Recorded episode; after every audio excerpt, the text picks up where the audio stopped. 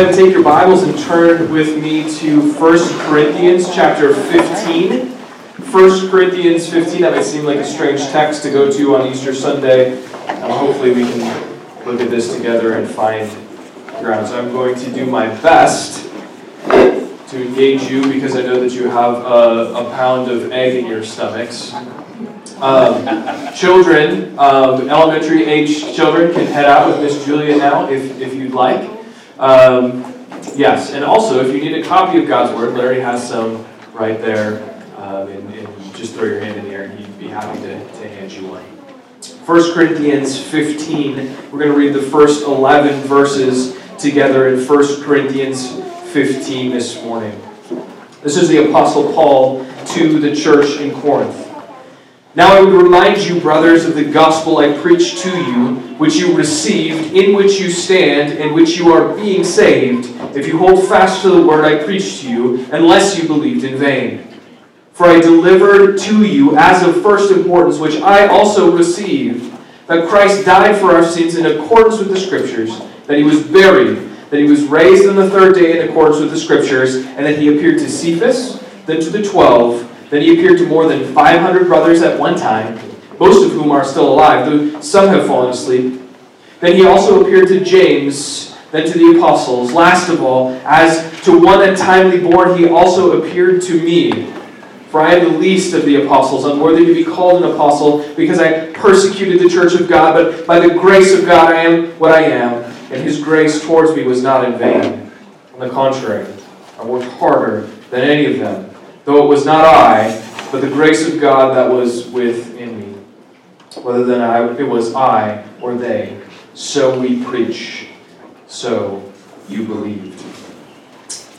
To achieve happiness is the, the pinnacle. To achieve happiness is the greatest good. And that, that's what our culture says to us. Our culture tells us that to achieve happiness is the pinnacle, that it is the greatest good. Our culture says to us, what makes you happy? Find that thing and do it. What doesn't make you happy? Cut it out. Get rid of it. Set it aside. We we think of idolatry in our culture. We think of idolatry regularly. When we talk about what idolatry is from a biblical perspective, we oftentimes think of a, a wooden statue that Indiana Jones isn't going after. But in reality, um, what uh, uh, idolatry is, is when we elevate our happiness to the most important thing, when we make ourselves into that graven image and displace God's rightful place in our lives.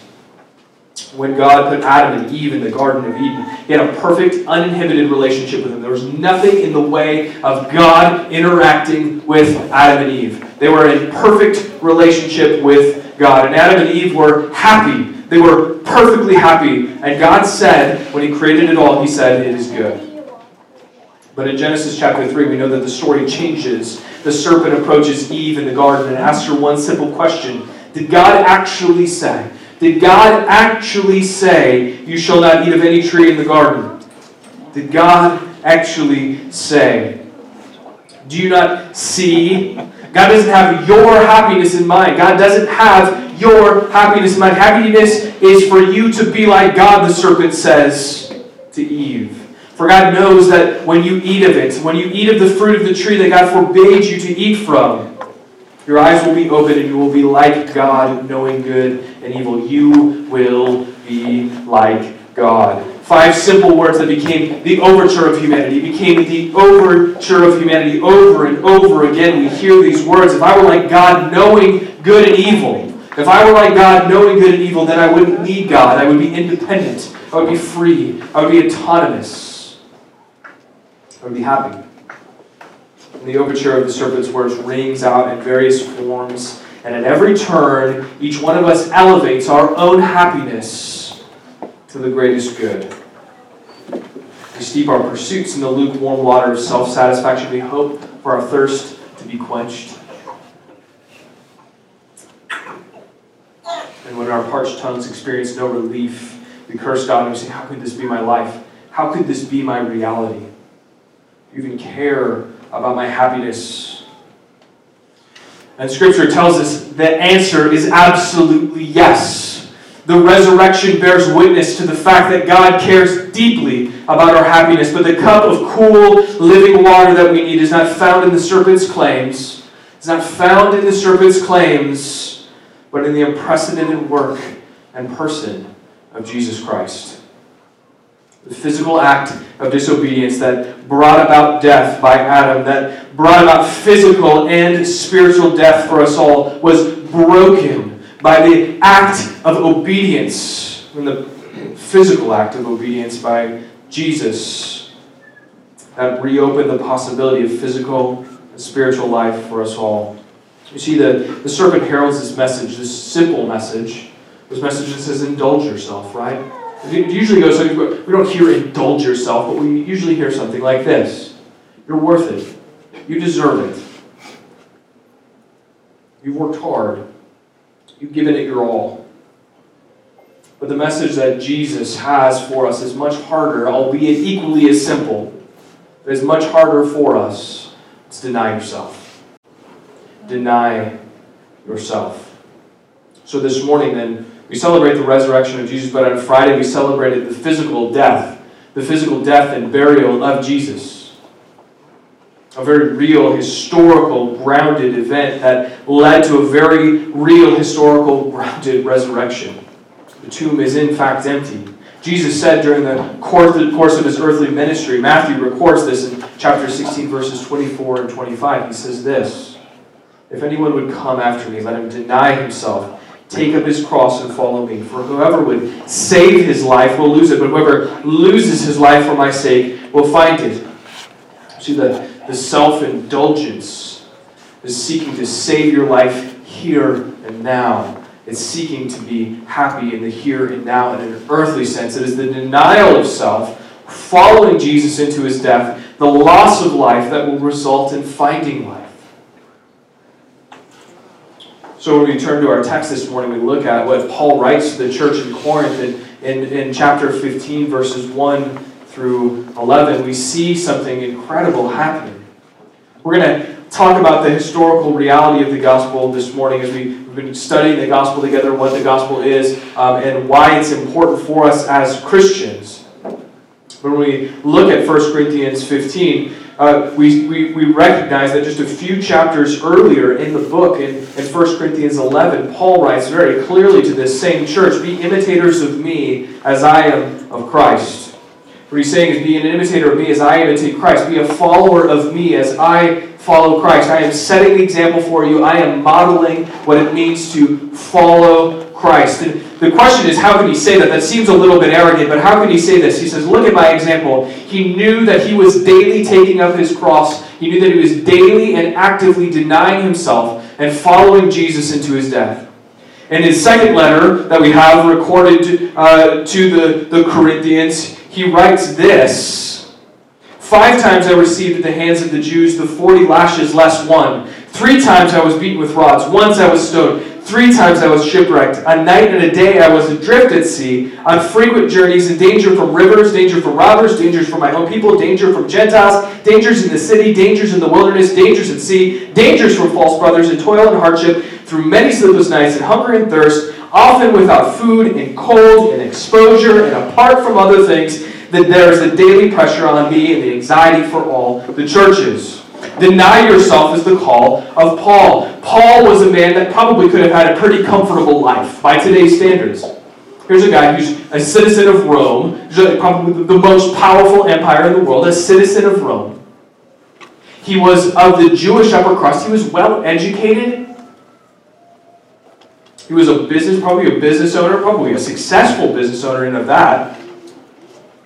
Would you like to add all of those things up? He, he probably could have had a nice white picket fence and driven an Audi. Like that, that's probably where he was at. But Paul, Paul took very seriously the call to deny yourself. Again, five times flogged, three rod beatings, a stoning, three shipwrecks, nonstop danger from all sources. And so we come to this text, we come to First Corinthians fifteen, one through eleven with this in mind. This is the man who's writing this to this church in Corinth. The man who endured all these things, writing to a church to imitate him as he imitated Jesus in denying himself. So, as we're in the midst of this series thinking about the gospel, we should remind ourselves of what our definition of the gospel is. So you can see that behind me on the screen. The, the definition that we've decided to use of the gospel is this. The gospel is the news that Jesus Christ, the righteous one, died for our sins, rose again to eternally reign as king, so, now, so that now there is no condemnation for those who believe, but only never-ending joy. And so a key element to understanding this definition is seeing that this is grounded in historical reality. To see that this is grounded in real physical events for the Christian life, the death, the burial, and the resurrection of Jesus must be regarded as real, historical, and physical. Absolutely. It cannot be thought to be legend or anecdotal or mythological or just a spiritual event. It must be grounded in physical history. It's not something that we talk about a lot, but I think it's really important. Why? And Paul actually gives us three really solid reasons in this text this morning that he that he preaches to or, or writes to the church in Corinth. So I'm going to give you these. We're going to take these in turn this morning. The first reason is that the gospel must be grounded in physical history is because the truthfulness of the gospel is validated by the physical eyewitness accounts of many individuals. Look at verses one and two. Look at verses one and two. Paul writes, "Now I remind you, brothers, of the gospel I preached to you, which you received, in which you stand, and by which you are being saved, if you hold fast to the word I preached to you, unless you believed in vain." Paul desires to remind his readers here. He desires to remind his readers of the gospel he preached to them. To preach is just to proclaim or to, to make known publicly or officially. It's just a simple, uh, a simple proclamation that Paul made to them of the gospel. And then he wants to remind them. Why? Which you received. Right? They heard it. They accepted it as truth. In which you stand. They stand in. Here's the idea of being firm. It's a foundation. It's their foundation for life. The gospel is the foundation for their life. They stand in the truth of the gospel. And they're being saved by it, right? He says, by which you are currently, ongoingly being saved. Remember, the gospel is not a one-time thing, a hear and respond activity, but is an ongoing power by which we are saved every single moment of every single day. God has saved you from His wrath. He's diverted that unto Christ, and He is shaping you into the image of His Son, Jesus. So the Corinthians then, they receive the gospel. They stand in the gospel. And they're being saved by the gospel. And so when we get to verses three and four, right, he just reiterates it. He just speaks it to them again. The details of the gospel, this looks familiar to our definition. Christ died for our sins. He was buried. He was raised on the third day. This was in line with the scriptures, he says. This is the gospel. When Paul wants to highlight for his readers, he wants to highlight for his readers that this was a physical event, and so he lists everyone, at the top of his head, he lists everyone who had an encounter with the risen Christ, right? He says, Cephas, who's Peter, Cephas is Peter, and then to the twelve, to the disciples, he appears to the twelve disciples, then to a group of more than five hundred, most of which are still alive, he says, when he's writing this, and to his brother, Jesus' brother, James, and to the apostles, and then to Paul himself, and that occurs after the ascension. So Paul then goes through these great lengths to point out the witnesses of this historical side of the resurrection. This actual physical side, these people saw Jesus and interacted with Him on a physical level. So now that brings us to our second reason. The second reason that the gospel must be grounded in physical history, and why Paul argues this, is because belief or faith is grounded in the account of a witness. It's a result of the account of a witness. Look at verse eleven. Look at verse eleven, the very last verse in our text. Whether then it was I or they, so we preach and so you believe. So we proclaim, so we make publicly available to you, so you believe. Whether then it was I or they, so we preach, so you believe. Whether it was Paul's eyewitness encounter with the risen Christ or an eyewitness account of another, these eyewitnesses of the death, burial, and resurrection proclaimed what they saw, and those who heard in the church in Corinth, they believed. They believed. This is how we, as people, understand and grow in and begin to grasp the good news of Jesus Christ. It is by hearing the gospel proclaimed, a witness to the power of the gospel proclaiming what it has accomplished in one's life. Paul writes to the church in Rome, he writes, faith comes through hearing, and hearing through the word of Christ.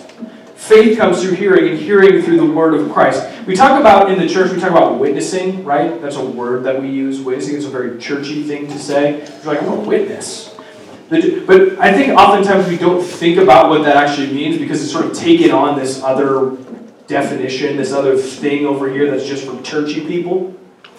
But what it means is, okay, so if there's a murder that takes place in Nebraska, a murder takes place in Nebraska, and you're not you're not going to get called, you're not going to get a phone call to be a witness to that murder, especially if you were in North Dakota when that murder took place. You're not going to be called to be a witness to that murder.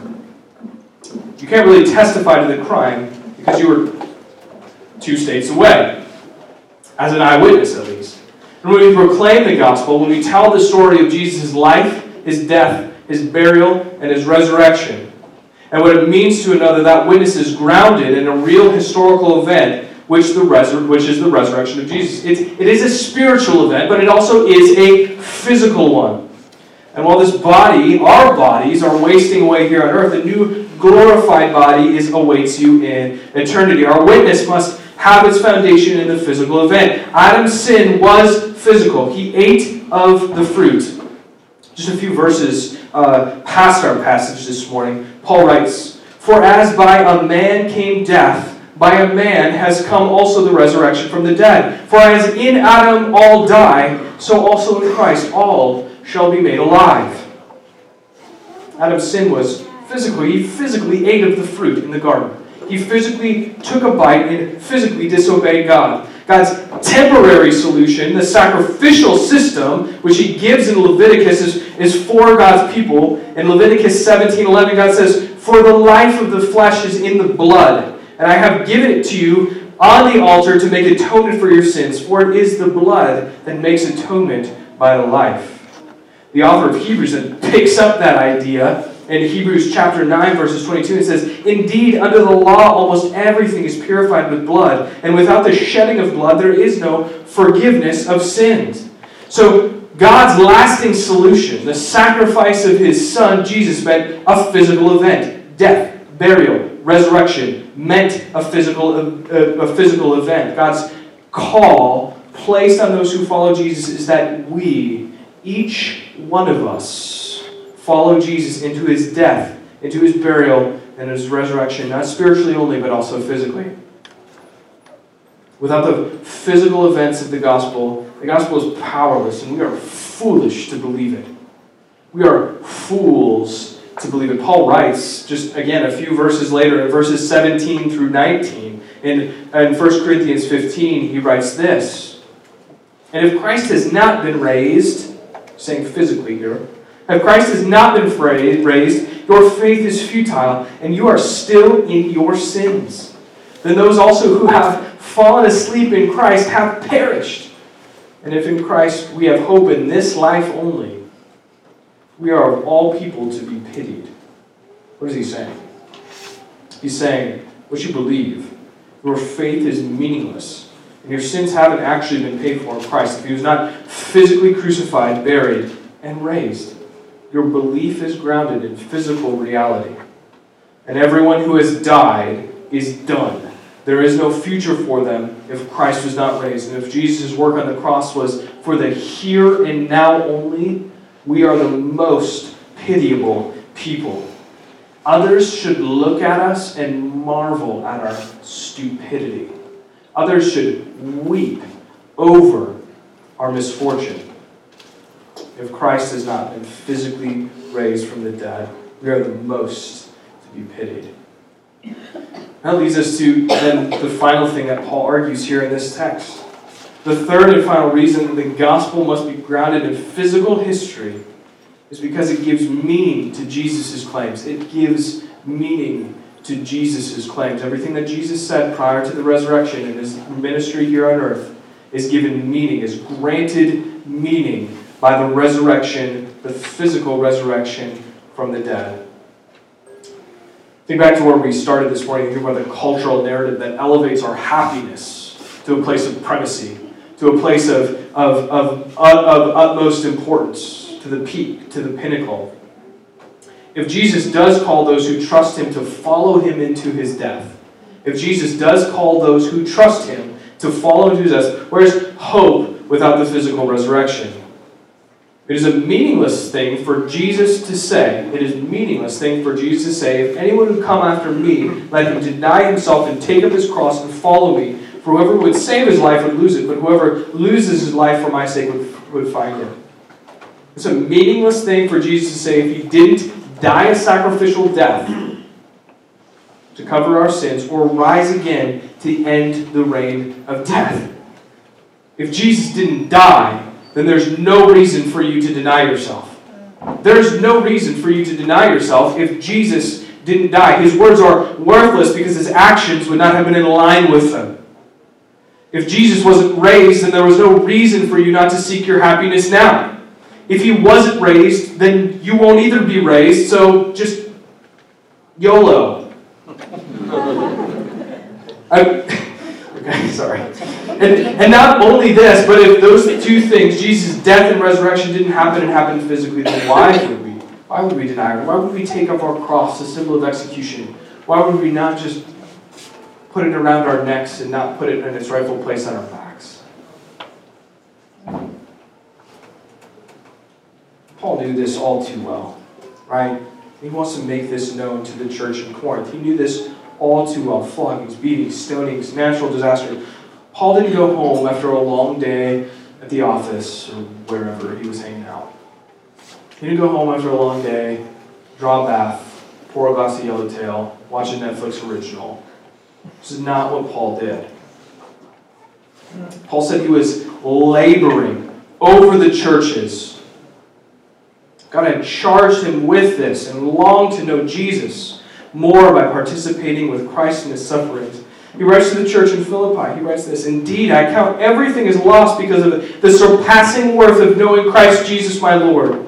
For his sake I have suffered the loss of all things and count them as rubbish, in order that I may gain Christ and be found in him, not having a righteousness of my own that comes from the law, but that which comes through faith in Christ, the righteousness from God that depends on faith, that I may know him and the power of his resurrection, may share in his sufferings, becoming like him in death, that by all any means possible I may attain the resurrection from the dead."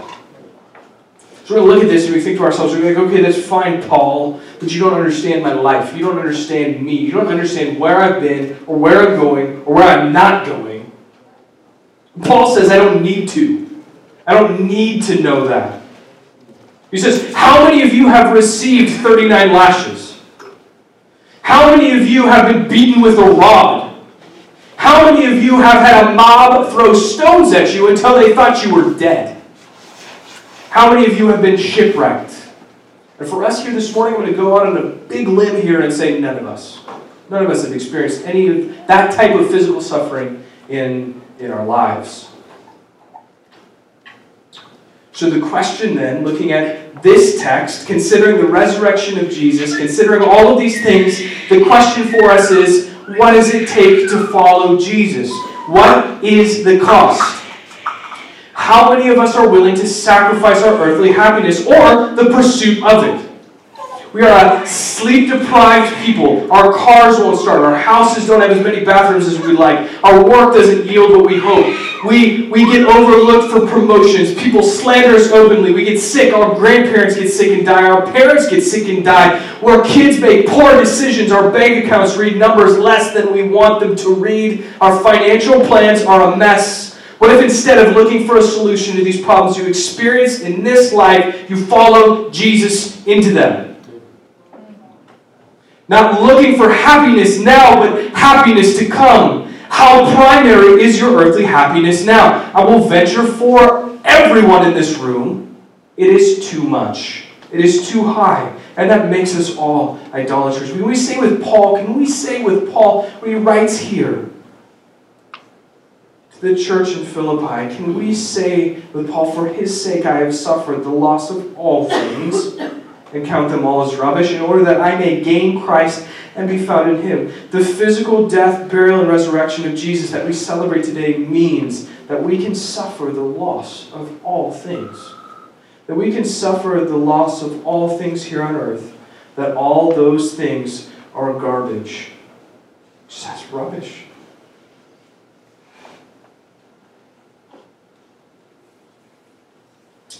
The universal call for all those who claim to follow Jesus is to deny yourself. Deny yourself. For many of us this morning, I think that that, that is something that we consider far too little. We desire extra hours of sleep. We desire to live weekend to weekend.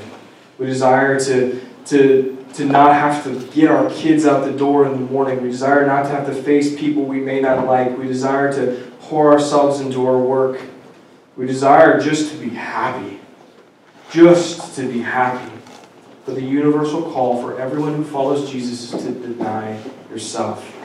Is to deny yourself.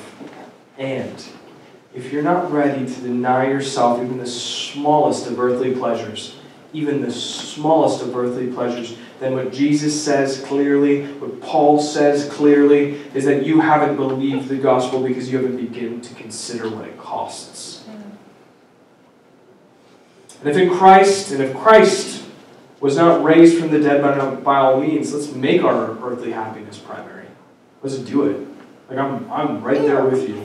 Christ has not been raised from the dead. Let's make our earthly happiness primary. Let's accumulate wealth. Let's accumulate material. Let's accumulate earthly happiness. Because if he hasn't been raised from the dead, then this is all there is.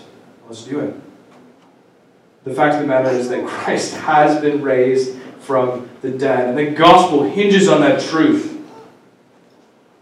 The gospel hinges on the truth. Real physical blood needed to be shed. Real physical death needed to be died. So that real physical life could be lived in perfect relationship with God. You and I cannot bring that about.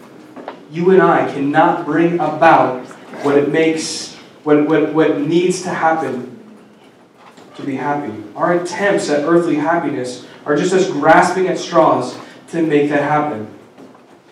It seems to me that we've done a pretty good job of it. I think I think we've done. We deserve a pat on the back for this. We deserve a pat on the back because we've done a pretty good job of, of making ourselves comfortable, lighting up a bunch of convenience. Never in history have people lived so under so little threat of physical harm. But it lasts for maybe eighty years. A small amount of time. eighty years of denying yourself is infinitely small cost to receive eternal happiness. eighty years of denying yourself is an infinitely small cost to receive eternal happiness. You're not, you're not saved by denying yourself. You're not saved by denying yourself. Just to get that straight. You're saved by putting your trust in the sacrificial death and the physical resurrection of Jesus to deal with your sin, to divert the wrath of God, to give you right standing with him.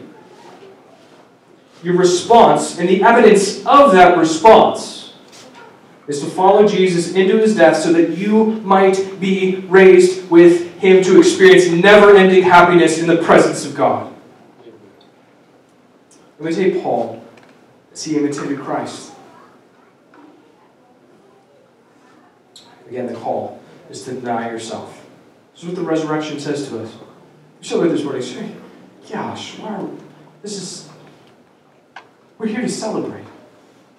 We celebrate by denying ourselves. I'll leave you this. Mere hours before Jesus was crucified, Peter was confronted with the reality of denial. I we think about this a lot. Especially this time of year, going into Good Friday, we think about the story, we think about Peter and his response. What, what happened? Jesus told Peter that he would deny beforehand. Jesus told Peter that he would deny him before the rooster crowed three times. And Peter says this. You're like, brash Peter says, even if I must die with you, I will not deny you. And put in the situation three times. Three times. You were with Jesus the Galilean. This man was with Jesus of Nazareth. Certainly you too are one of them. Your accent, it betrays you. And each time, to each of those statements, Peter denies Jesus. And then Matthew twenty-six seventy-five records, and Peter remembered the saying of Jesus, before the rooster crows, you will deny, deny, deny me three times. And he went out and he wept bitterly. The call for Peter was not to not deny Jesus. The call for Peter was to deny himself. Deny yourself. Take up your cross and follow Jesus. To deny yourself is to accept the risen Christ. To do anything else is to deny him. Let's pray.